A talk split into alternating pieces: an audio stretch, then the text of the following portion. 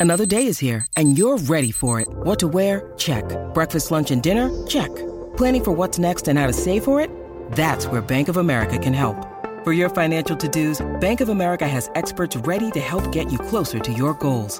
Get started at one of our local financial centers or 24-7 in our mobile banking app. Find a location near you at bankofamerica.com slash talk to us. What would you like the power to do?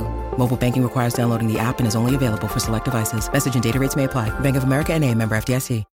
When you need mealtime inspiration, it's worth shopping Kroger, where you'll find over 30,000 mouthwatering choices that excite your inner foodie. And no matter what tasty choice you make, you'll enjoy our everyday low prices, plus extra ways to save, like digital coupons worth over $600 each week. You can also save up to $1 off per gallon at the pump with fuel points. More savings and more inspiring flavors make shopping Kroger worth it every time. Kroger, fresh for everyone. Fuel restrictions apply.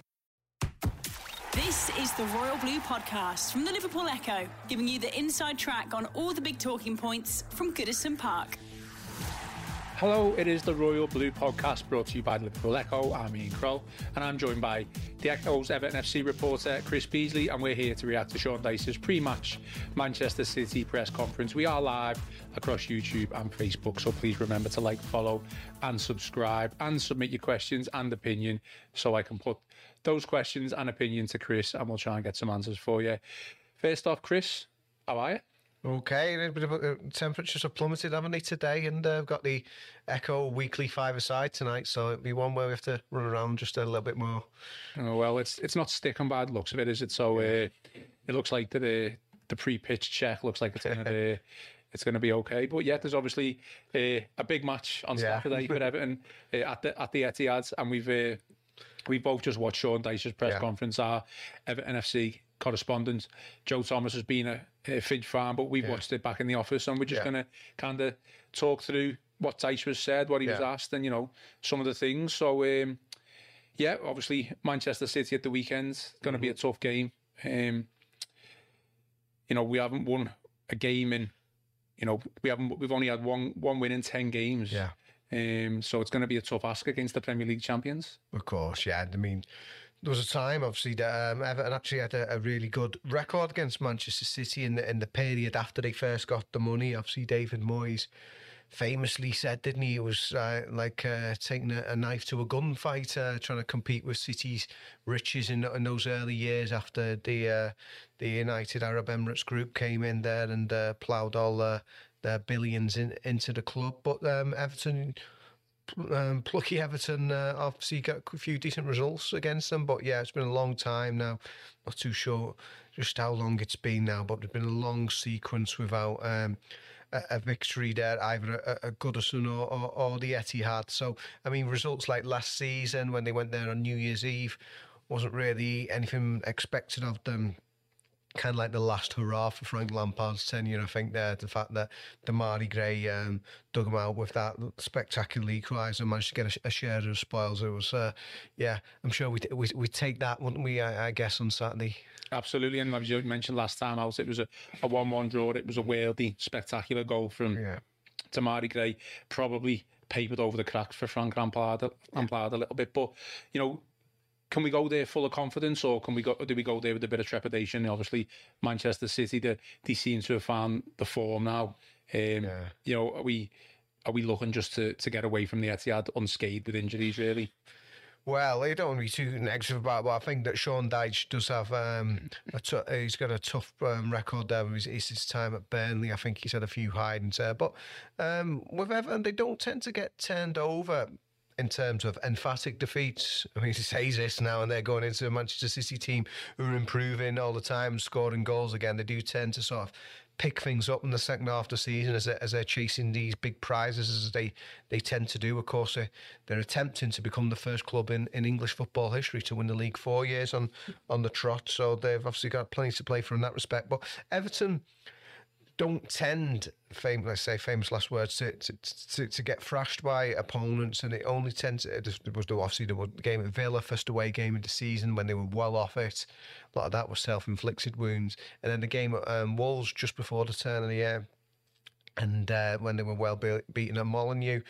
And um, that seems to be at least a positive in what's obviously another tough season for Everton, and that, that they're at least competitive, even if they're not getting the, the results from, from games. You know that, that they are they're never kind of blown away by opponents. But yeah, it's always the fear, isn't it, when you go to City if they step things up a gear that they you know they're capable of of, of hurting you. But yeah, I think the one thing, another thing is that um, away from home, I mean, Everton have been so much improved this season compared to the last couple of years when they really struggled on the road. I mean, ironically, of course, it's they need to be getting more wins at Goodison Park, but they don't have to go in trepidation. Of course, they'll be rank outsiders for this one. City be big favourites and and and rightly so. But there's no need to think that Everton can't be competitive in this fixture. And if they if they can't keep it tight for uh, for a, a lengthy amount of time, I mean, they, they could always um, have a chance. I think the fear is if they if they concede early and, and they're chasing the game um, for most of the afternoon.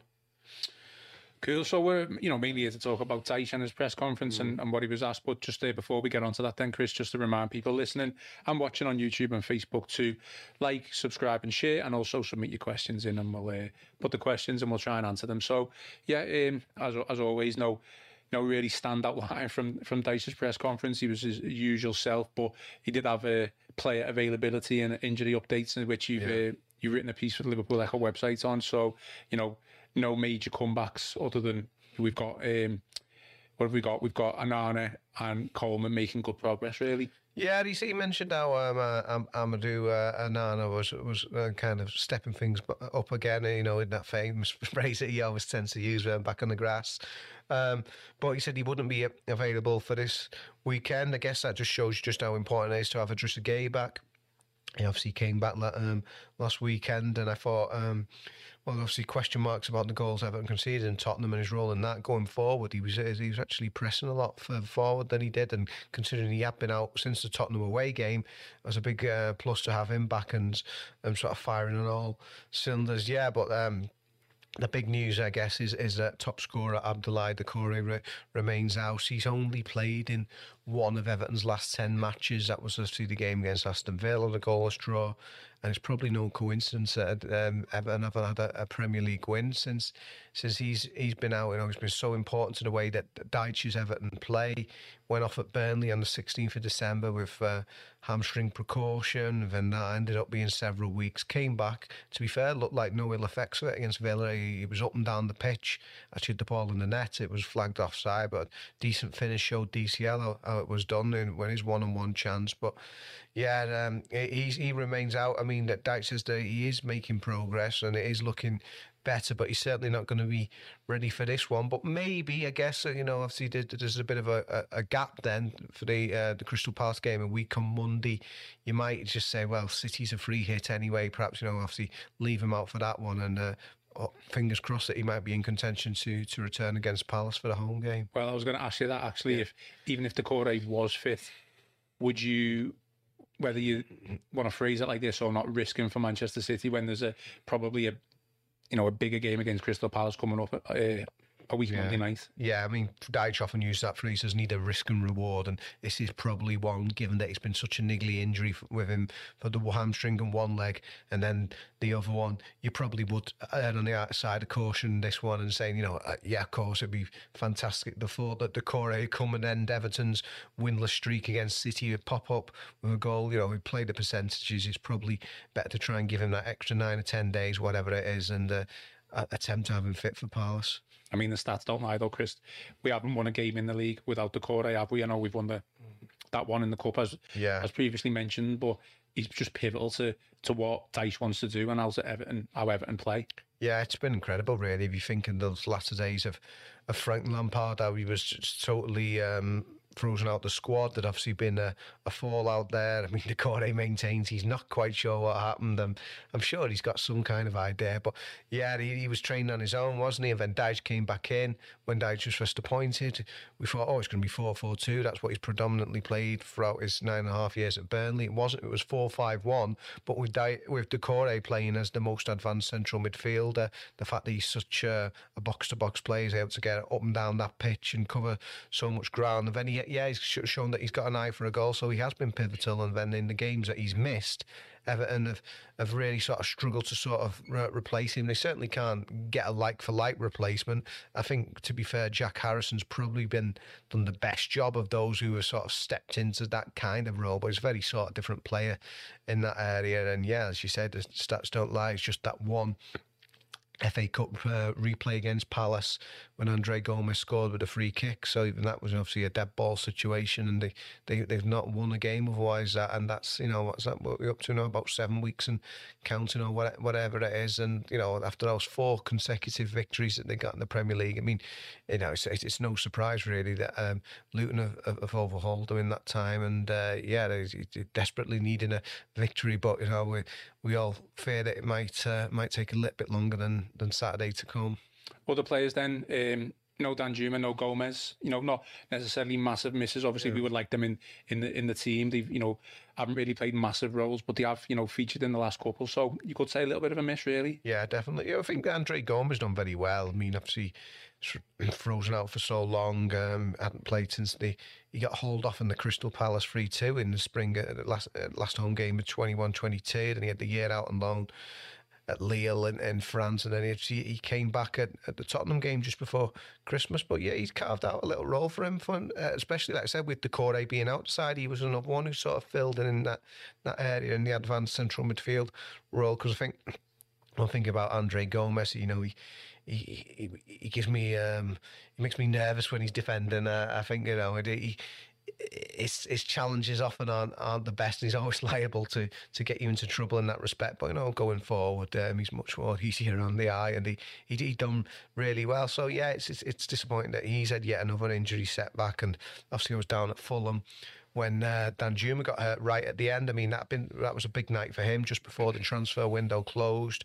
We all knew how he'd been uh, very keen to get extra minutes and uh, that was an opportunity for him there. He, he, probably should have scored in the first half, and he cut inside from from the left, and uh, his shot wasn't on target, and uh, yeah, ended up getting hurt right at the end. So he's not been seen since. So, but yeah, especially with the squad being so threadbare, Dyche hasn't got a lot of uh, bodies to, to call upon. So you know, to have a couple of senior pros like that uh, missing, you know, it's it's always going to be damaging uh, for the group.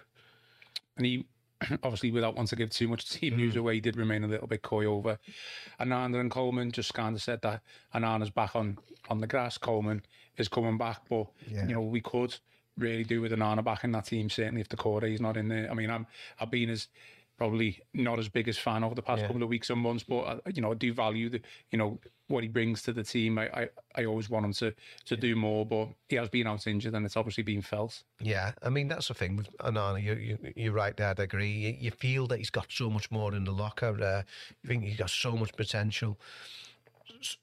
I mean, just such an imposing physical unit, but also clever as well, and what he can do. You just think you want him to get take those games by the, the scruff of the neck, and you think when you're playing a big side like Manchester City, you know, big personality, big talent like him, it might be the kind of game that he'd flourish in and sort of rise to the occasion, really, um, sort of to test himself against the, best players in the world and sort of show that he's at their kind of level. But yeah, he's had another one. Uh, he's had another one. He, picked up a lot of injuries in games where he's had to have treatment, hasn't he? He's gone down a lot of times and received treatment. He kept sort of soldiering on, but then it got to a point where was it fluid on the knee, and he's he's he's he's been out. So yeah, he could be another potential big um, big miss, but um, I'd imagine it'd probably be a, a similar sort of uh, setup to the, the, the, way they played against um, Tottenham, unless um, Sean Dyche wants to uh, spring a, a, surprise. But yeah, Seamus Coleman came off the bench against Spurs, and he played a part, a, a part in Everton battling back for a point. and uh,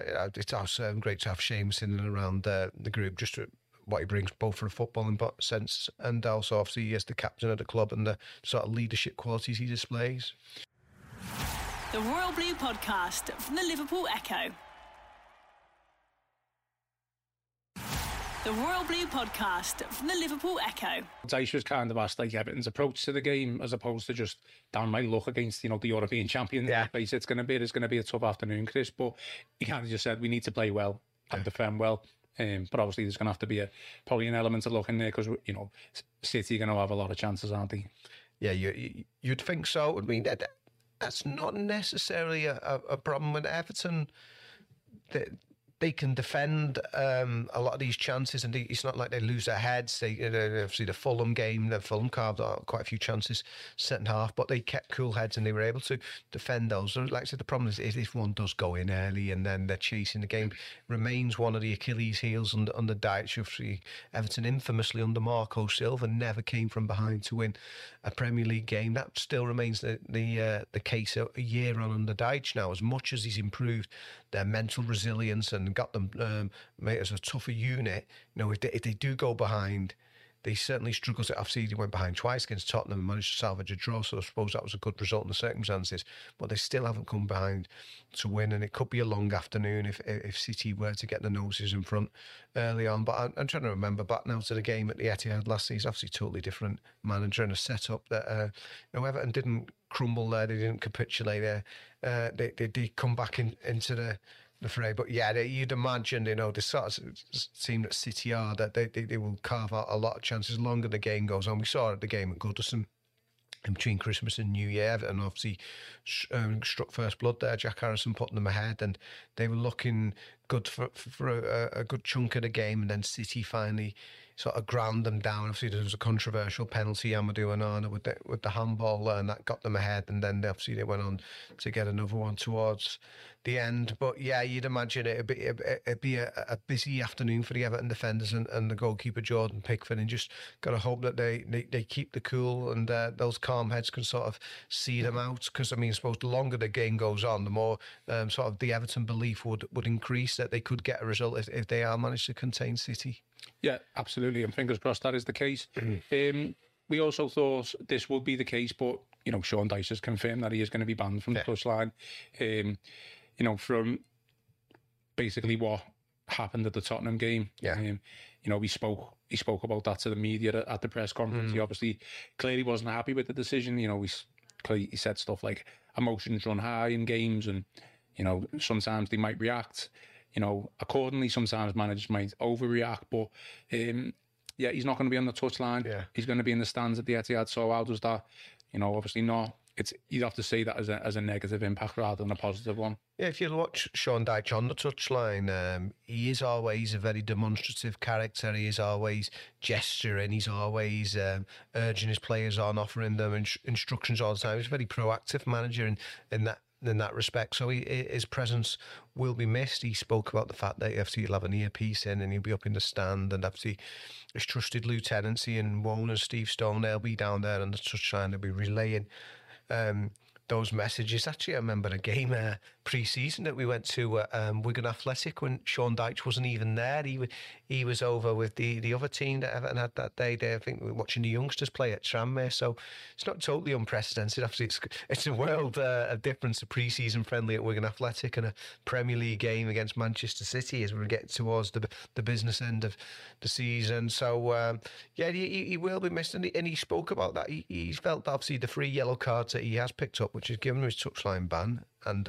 you see Ian Woan, the assistant, he also served a touchline ban at West Ham early in the season, picking up three yellow cards. He felt he was reacting to what he felt were three bad decisions there, and he says, you know, you're only human. He thought maybe just have a word with him. That would have been more of a sensible option. You know, it's not like he was, he's mentioned other managers might be like uh, running up and down the touchline, celebrating goals wildly or whatever they get up to these antics. And all he, in his defence, has done is spoken out about what he dis, he felt were bad decisions.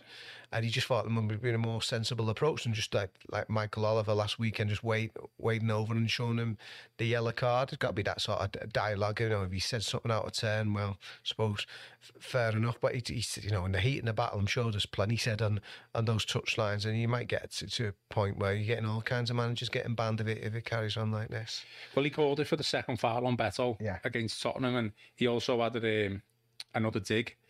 You know, VAR, the referees, whatever you know you want to describe, he says everyone knows and haven't had, haven't had a penalty. So Yeah. it's obviously common knowledge. Are we are we expecting a penalty against City? Surely, surely not. I'd think it'd be long odds, wouldn't it? Get one um, City, maybe. Maybe only longer odds get one at Anfield. I don't know uh, for, for the derby, for the Kop end. Um, yeah, I, I seem to remember actually on the other end of the pitch, um, a game at Manchester City where Maarten Stekelenburg saved two penalties, didn't Yeah. he, for, for Everton? But in terms of Everton getting one, yeah, I mean, I mean they, they, they the, the numbers don't add up. I did a piece um, this week because obviously rival fans um, of certain teams in particular might might say, ah, you've got to get into the opposition penalty area to to get a penalty. Uh, as a tumbleweed goes past, you know, see jibes like that.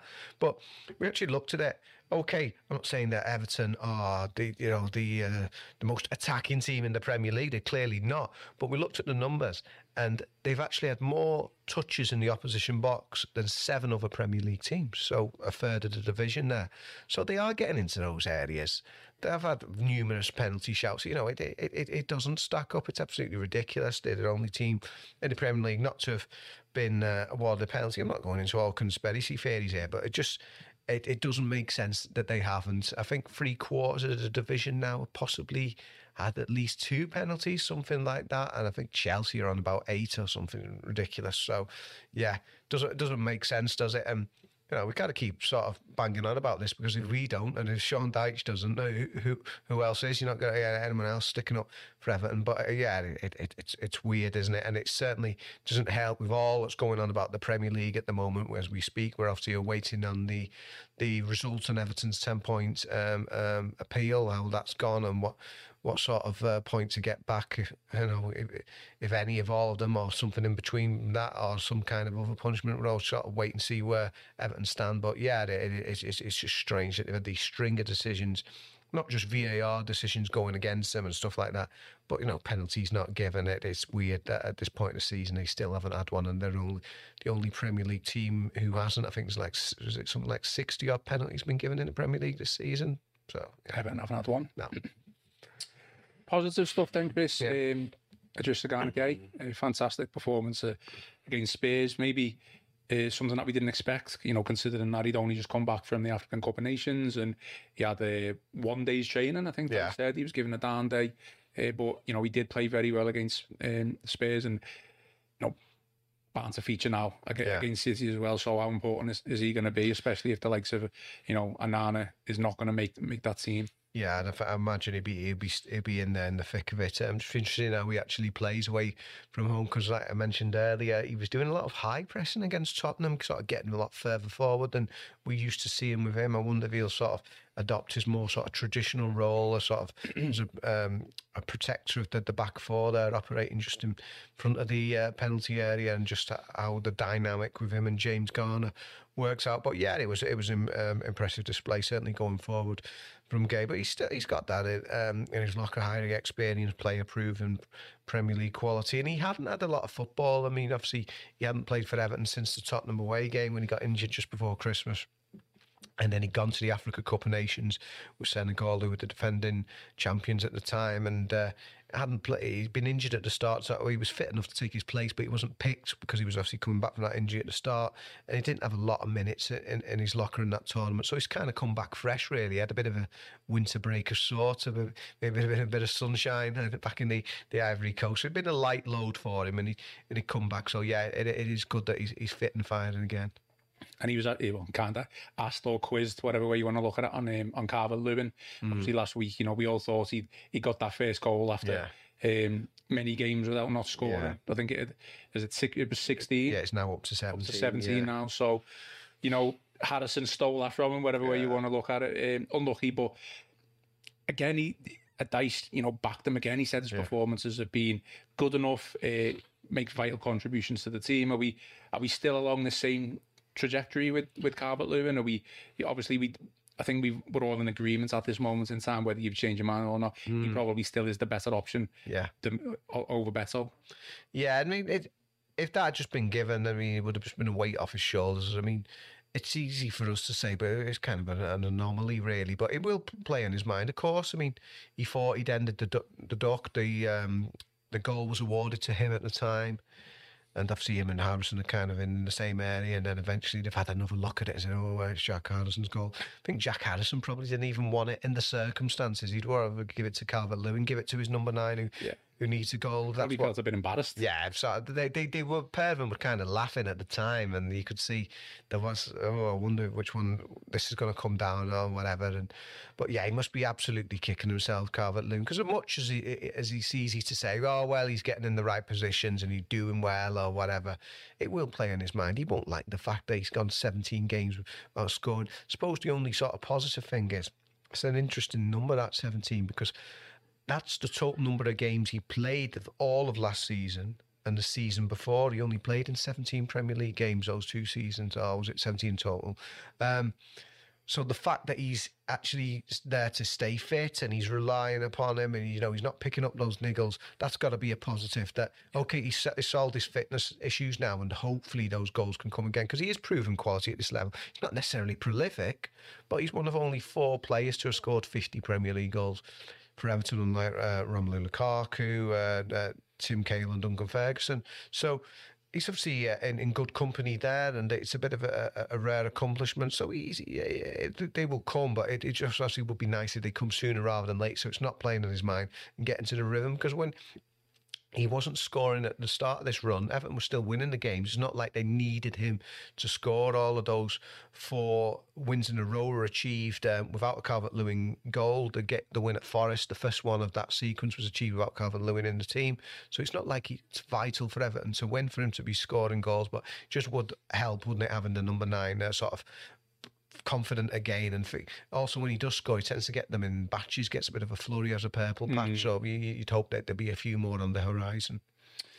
I mean, he was also asked about just away from football matters. He was also asked about the points deduction appeal, but yeah, absolutely no point in asking Sean Dyche about that because he, he couldn't give it, couldn't give us anything. He, he knew yeah. absolutely nothing about it. So we will quickly move on from that because yeah, we know we're not we're not expecting a decision on, on that imminently. It's going to be over the next couple of days, if not, you know, late into next week, isn't it? So, um, back to football on matters, and yeah. um, he had very much praise for uh, Branthwaite and uh, and James Tarkowski. Obviously, Branthwaite scored the last minute equalising goal um, against Spurs last week. You know, it was I did I was obviously I weigh in Goodison.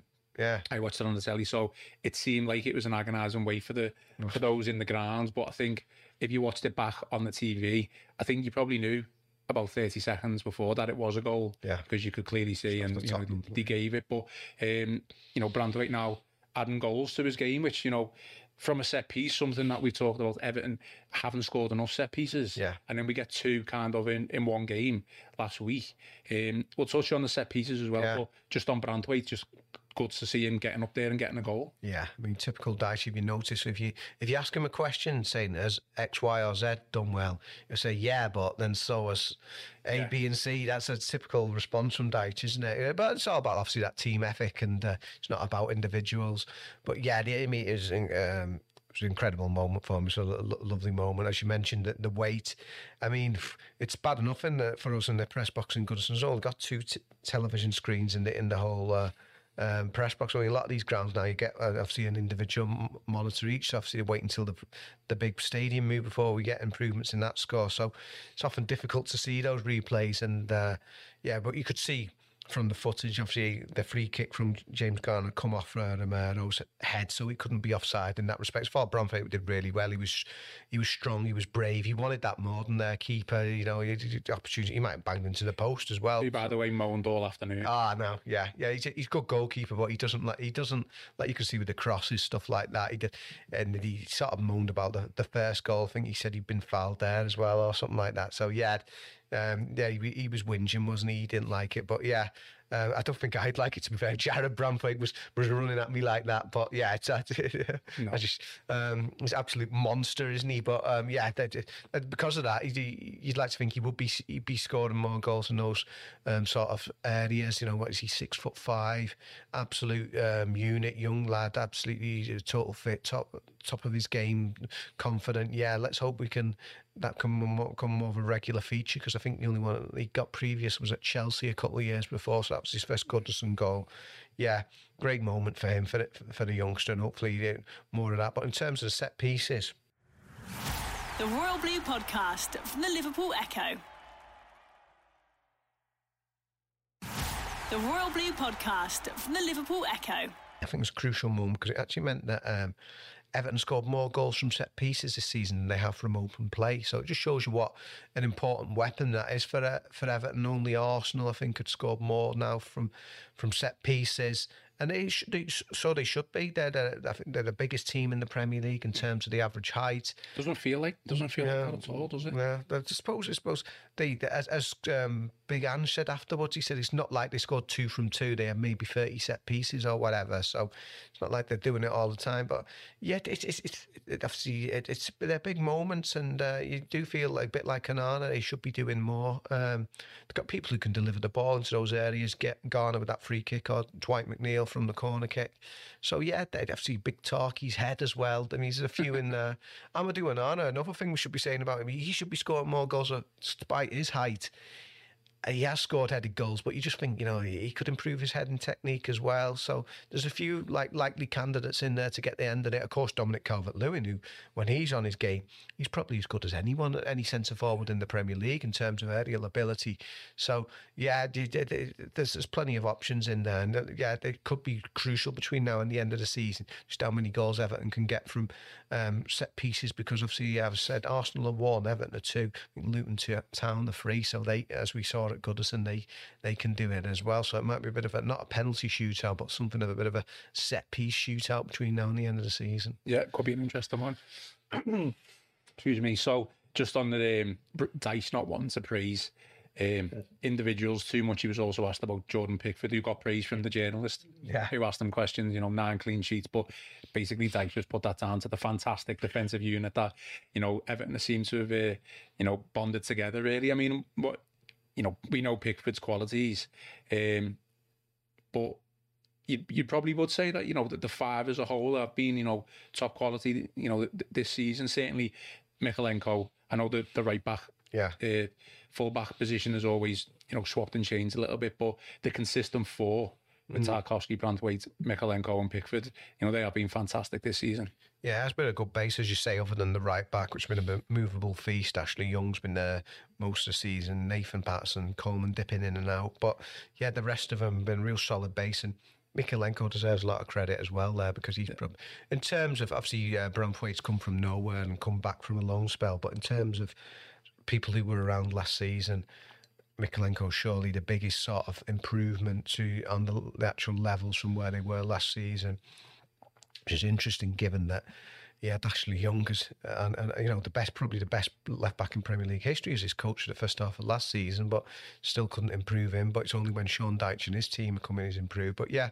Um, the unit as a whole, they're obviously all doing well and they sort of know each other's games now and they're playing as a unit. But I think still, John Pickford has had to make quite a lot of top draw saves at various points there. Um, yeah, he has got a good defence in playing in front of him, and they are solid. But he's still been pretty busy in a lot of games. I was down at that game at Fulham. He he said that save that he made there was routine, routine. But um, yeah, I'm not too sure. It looks a bit better than that for me. And uh, how many times has he done that? Even against Tottenham, obviously last weekend there was about three, wasn't there? One on one stuff like that. We'd had to save him. So yeah, I think um, it was fair enough. He's, he's the best non-Brazilian goalkeeper in, in, the Premier League, and I don't know. He still gets all this stick wherever he goes from various different fan bases, but hopefully that just means he remains Everton's Jordan Pickford for a, lo- a long time to come. Yeah, absolutely. I think he's been, you know, a fantastic sign, and it's just disappointing that we haven't been able to turn, you know, probably his quality of goalkeeping into, you know, the results that we yeah. he probably deserves, and you know, it has been tough. But Lewis Dobbin, also brought up in the in the press conference. Um, a player who've kind I've kind of like called for more game time over the over the the past couple of weeks, and you know mm. maybe he's leaning towards that sort of thing. Um, how close is he to to starting again? Dyche very coy, didn't want to give too much away, yeah. but how close is he to getting more game time? Do you think? Yeah. Well, Danjuma is obviously injured now. I mean, he's been getting, getting ahead of Danjuma at times, but with Danjuma injured, maybe maybe we'll get a few more um, opportunities. He certainly did well when he came on um, against uh, Tottenham and getting the crosses in there, the chance for Chermiti that he, that he fashioned as as well. He, he's done really well. You got to remember he was only playing League One last season, and when he came in at the start of the season, you thought, well, he's a sort of player from that level, and that you know he's he's athletic and he get at the defence, but and a bit raw. But you know, he's looked, he's improved. He's got obviously that, that first goal against Chelsea before Christmas, and he, he's looked um, live, lively at times. I think Dyche isn't the one. I mean, he has blooded youngsters. Obviously, he gave Dwight McNeil his, his chance in a similar position at Burnley as a youngster there. Obviously, fewer resources there, so it's not like he's averse to bringing young youngsters through. And I think it is Dobbin twenty. He might even turn twenty one now. So you know, he's not an absolute, not a kid. But um, yeah, I just wonder. He does like to keep that settled side, so maybe not in the starting lineup unless they get a, a couple of bad injuries or, or, whatever. But he's certainly knocking on the door, and he's he's got certainly got scope for regular minutes um, coming off the bench in, in the weeks to come. Unless, like I said, they do get injuries and he decides to swap him, uh, but swap the side around. But he doesn't tend to do that, does he? Before we finish off, then Chris, just to just reference again to Tyson his uh, touchline ban, and he kind of he kind of like said he wanted more tolerance, uh, tolerance, sorry, from the referees. You know, yeah. we understand that referees, or he kind of suggested, you understand that referees make bad decisions, but sometimes managers can overreact and make bad decisions as well. Um, you kind of touched off on it before yeah. with the the technical area, but he just wants consistency overall. Yeah. When you see, you know, managers who, you know, running out of the technical area after the team scored a last minute goal and yeah. nothing's ever happening to them, that obviously is a frustration for for all, not just Dyche. It's it's a frustration for everyone. Um, you know, you'd go as far as to say if Dyche ran out of his technical area and and after a last minute goal, he would be punished because that just seems to be the way the way of the wind at this moment in time. But do, does he does he have a case with with regards to you know? The referees want to be needing to be more tolerant. Yeah, I think it's with, with everything. You just want that consistency with decisions, and you don't tend to get that. I mean, obviously there was that infamous decision I'm sorry, infamous moment in the in the Merseyside derby when uh, Jurgen Klopp didn't just run out of his area, ran into the centre circle. And I think he did get punished for that. He got he got he got a fine for that. And that it's interesting, you know, how Klopp reacted like that, and then would later on go on about how they, the the derby match was Everton's World Cup final. I think that grated with a few blues after you know what was potentially a very dangerous move by Klopp in a you know a high profile game like that and last minute winner running onto the pitch. So yeah, they, um, Dyche tends to sort of keep grounded in that respect. You don't see him doing cartwheels on the touchline. I think even the Bournemouth game last season, you know, he he wasn't running around like a madman when Doucouré scored or anything like that. He keeps sort of keeps his cool, and that's one of his plus points in that he sort of remains on a level not that he's, you know, he's any less passionate or it doesn't mean anything. You know, he's just good at sort of containing himself in that respect. But what he will do, you know, challenge decisions and uh, if something doesn't um, go his way, I suppose he's do it res- respectfully. You know, it's, it's, it's not a problem. But obviously, he picked up these these three yellow cards now, and uh, you know, it is a problem if he starts like, having to being the the stands for uh, any sort of prolonged period of it happens again. So, yeah, you just want that con- like everything referees just want that consistency, so you know where you know you start where you stand in terms of decisions. Just finally, then Chris, we'll finish off now, but you know, kind of the whole press conference was based around the, the City game, and I think Dyche as a realist, he did suggest that he was hoping that City would have a bit of a soft performance, yeah. a bit of an off day, and he said maybe you know it was more about containing Manchester City rather than going on the offensive. Um, you know that seems to be the suggestion, but obviously you know he's he's a positive manager. He's going to yeah. look to score goals as well. You yeah. know whether that's you know uh, just to, to nick a one 0 But how do you, how do you see it? Are we uh, you know have we got have we got a chance? Yeah, you've always got a chance, but I think Dyche is right in what he says that Everton have to play well and, and City have to have an off day. If those two factors don't combine, then we're not going to see uh, a positive result. We saw um, a Goodison, um, I've mentioned already, just after Christmas. Everton were ahead and they were ahead for, for a little while there, weren't they? And uh, still wasn't enough. Um, uh, ultimately, um, you just you just got to. I mean, there's been times when they, you know, we've gone there before against very good City sides, and they have managed to result. I mean, it's obviously been a long time since. Uh, they've got to win there. It's got to happen at some point, but it's not like I'm going to be putting the mortgage on on that one for for, for Saturday. But they, I, I think that they, they tend to be in games most of the time. So the hope is that they can keep it tight and if you if you get into the second half and you know it's, it's still relatively close, even if it's on you know even if it's only like say like one nil down or one goal def- deficit or whatever, you know you you got to hope that they could come back like they did against Tottenham and get something out of the game. You just you just you just don't want to be obviously uh, ch- chasing it if they, if they uh, get, um, come out the, the breaks uh, out the track sorry uh, quickly. And the, the plan has to be containment for for as long as possible. You gonna give a prediction should, should, should I be um, positive then and uh, say that a, a, a repeat of um, last season 1 1? Okay. Yeah, that's pretty positive, that, isn't it? That is very positive. Yeah. I'm going to go 2 0 defeat. Okay. I do wow. apologise for to you and to those listening, but yeah. I'm a realist. But that yeah. doesn't mean to say that I don't want Everton to win. Yeah. Obviously not. Okay, Chris, we'll call it time there. Um, just a reminder to people watching live on YouTube and Facebook to like, follow, and subscribe to the Facebook page and YouTube channel. We'll be back with plenty of Everton content across all of our social platforms and the website. And Chris, you and Joe are going to be at the Etihad as well. You want to uh, maybe just a little touch on that? What you're going to be, uh, what you're going to be doing?